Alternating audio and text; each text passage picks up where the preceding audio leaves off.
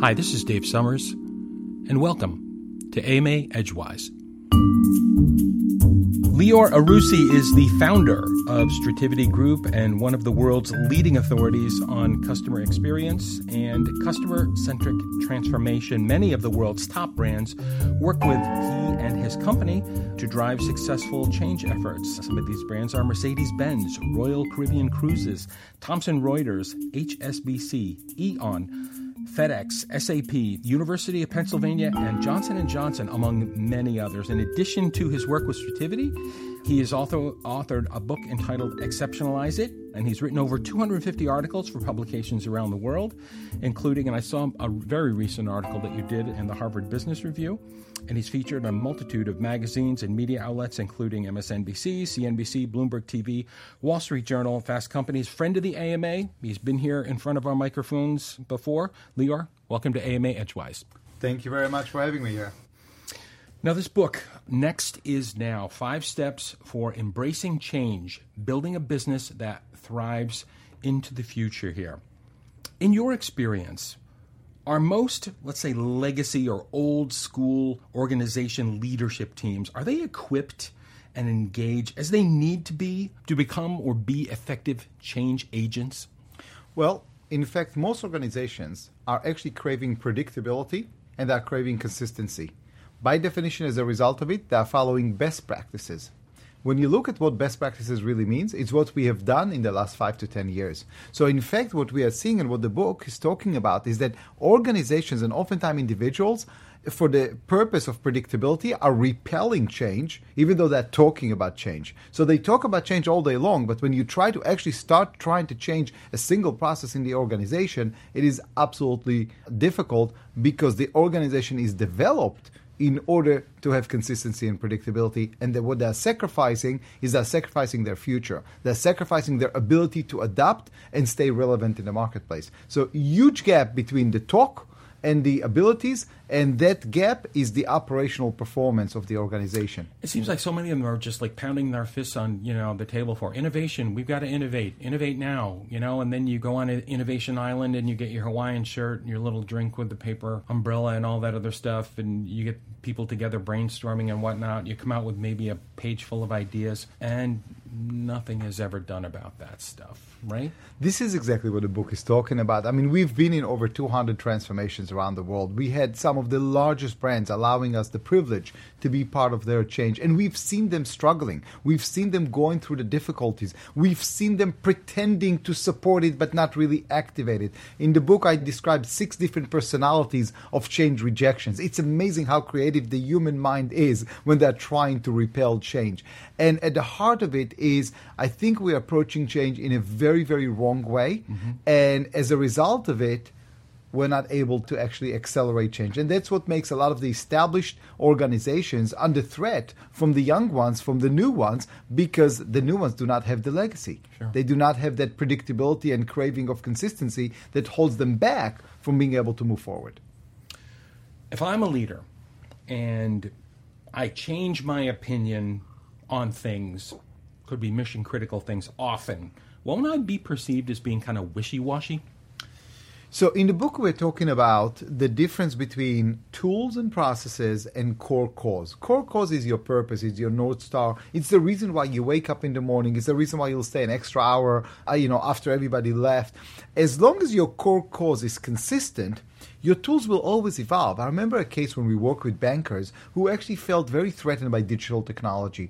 And they actually told their customers, don't download the app because I'm going to get fired. And what we did during the program, we actually helped them separate the core cause from the tools. And we said, look, your purpose is really to help people live their dreams through financial planning and financial support.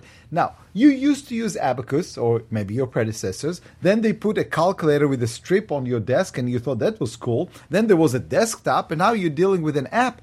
The app doesn't define you in the same way that Abacus did not define you. Those are tools. One of the hardest things for people is to separate the core cause from the tools and not allow the tools to define them, but rather stick to the core cause. The moment they do that, they create a consistency, and then whatever your changes are on the tools level, on the process level, it's not wishy washy. It's all about finding the right way to accelerate your core cause. Before the microphones were on, you and I were talking out in the hallway and whatnot. We were talking about passion and what's the emotional component to your change management philosophy, and where do things like hope and fear live? So, one of our biggest findings during the transformation programs we have run, which we covered over 21 countries and 1 million employees, the assumption always was in change management that the problem is the future. They need to get better visibility to the future, they need to understand what's coming, they have new skill set. Our finding was very, very different. The fear that employees have actually experienced is about the past. Because the moment you come and say, from now on, we're changing to here, what they heard is everything you've done until now was wrong. So fear number one was not even the fear of the future and the skill set that I need to learn. Fear number one was where am I filing the last 20 years of my life? Mm-hmm. If you're telling me, if you're branding them as negative, as bad, as a mistake, what am I supposed to do with myself? Now, take what we talked about earlier, which is if I associate myself with a process or a tool, I'm the CRM person, I'm the SAP person, I'm the cashier at the bank. Now I have an identity crisis because the moment you cancel cashiers in the bank, who am I? And what we found is that the fear, before you can create hope for them in the future, you've got to create a bridge between the past and the future so they will not feel a crisis or a breakage when it comes to change. Change, in fact, one of the things that we try to teach them, it's about evolution more than it is about replacing one bad thing with something better. Mm-hmm. So the fear that needs to be addressed first, and that's what we talk about in the five steps in the book, is about how to understand and recognize where the past belong and how do we evolve from it and using the core cause allows us to build that consistent bridge between the past and the future and relieve you from the dependency on the process or on the tools mm-hmm. to define who you are. Mm-hmm. The moment you do that, there is a huge aha moment for people and they say, you know what, I am not the tool, I'm not the wrench, I'm not the hammer, I'm not the software, I'm not the process. I'm the impact that I'm creating for people, and then I'm going to go and find the best tool to get there. That turns people who've been change delayers into change accelerators. Mm-hmm. But we need to have them understand their job is not to be process operators, they need to be impact creators. Mm-hmm. What's the best way to create the impact? Let's go and find the right tool. Mm-hmm. We talk an awful lot about leadership and management and culture, and things like that. But how can an individual contributor or a team member personalize his or her impact on an organization wide change initiative?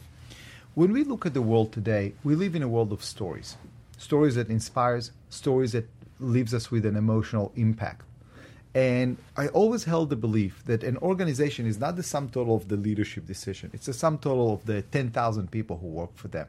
And each and every one of them has the power at the moment of truth, in front of whoever their customer or their core cause, to make an impact and create a story. Those stories have a tendency today to spread and to inspire and to go far beyond anything else. I'll give you a very interesting example. After one of our programs, it's an automotive client, one of the technicians, lowest on the totem pole, went back to his unit, to his dealership, and he asked the CEO if he can do a quick exercise. And he asked everybody to tell them, who do you work for? And everybody said, oh, I work for the general manager, I work for the shop foreman, I work for the sales manager. And he listened to everybody and said, guys, you're all wrong he said to them, You know what I learned when I went to this change resilience program?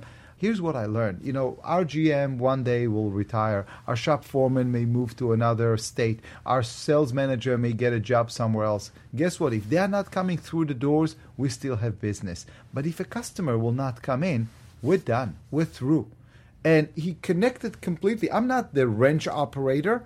I'm the one who's making a difference to customers' lives. And the moment he got that, that story spread and inspired other people. Nobody ever told him to do it, mm-hmm. but a single story today, especially with social media, can be amplified in so many ways and touch so many people that it's amazing. But even within your own team, with all the cynicism that we see today in, in, the workplace, an authentic, inspiring story can go a long way further than anyone else. And, and that is the first thing that I tell every CEO. You are not, your organization is not the sum total of your decisions. It's the sum total of the decisions of Susie from accounting and David from the retail stores and Joanne in the call center and Mahmoud who works at the operation.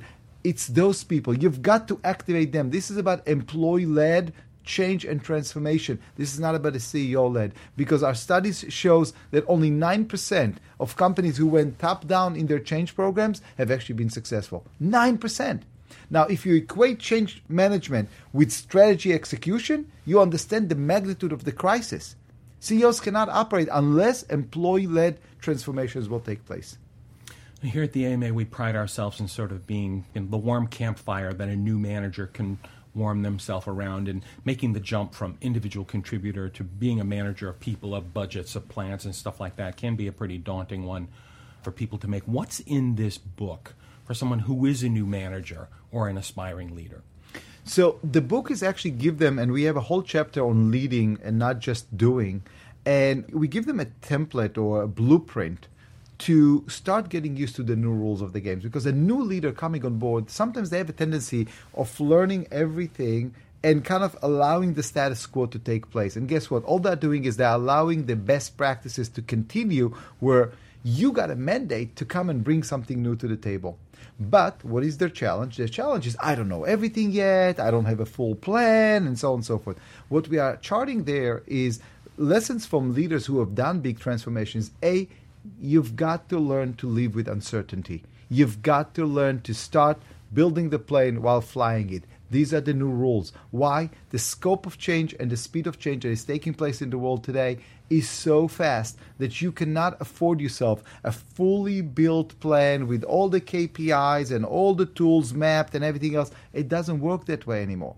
the biggest transformations that are taking place today, you're starting with a passion, you're starting with a core cause, you know, directionally speaking, where you want to go, but you're going to have to pivot and change a lot of times and get used to it. If you're going to wait until your full plan is going to be fully documented and validated by three different organizations, it's too late. Mm-hmm.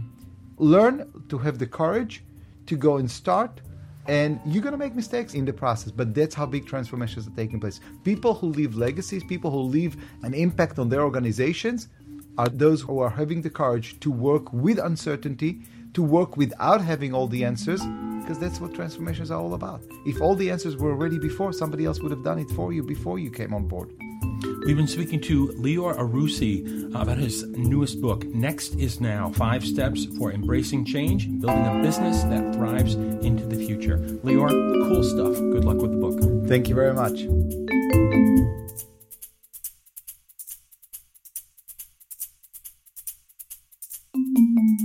Follow American Management Association on Twitter to learn more about upcoming free programs, the latest news, management insights, and special offers. You can follow us at AMANET. That's AMANET. Hope to tweet to you real soon.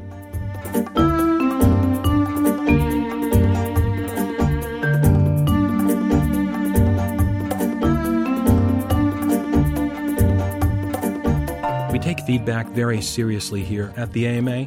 If you get a minute, you have some thoughts about this program or additional questions, just send an email to us at podcasts at amanet.org.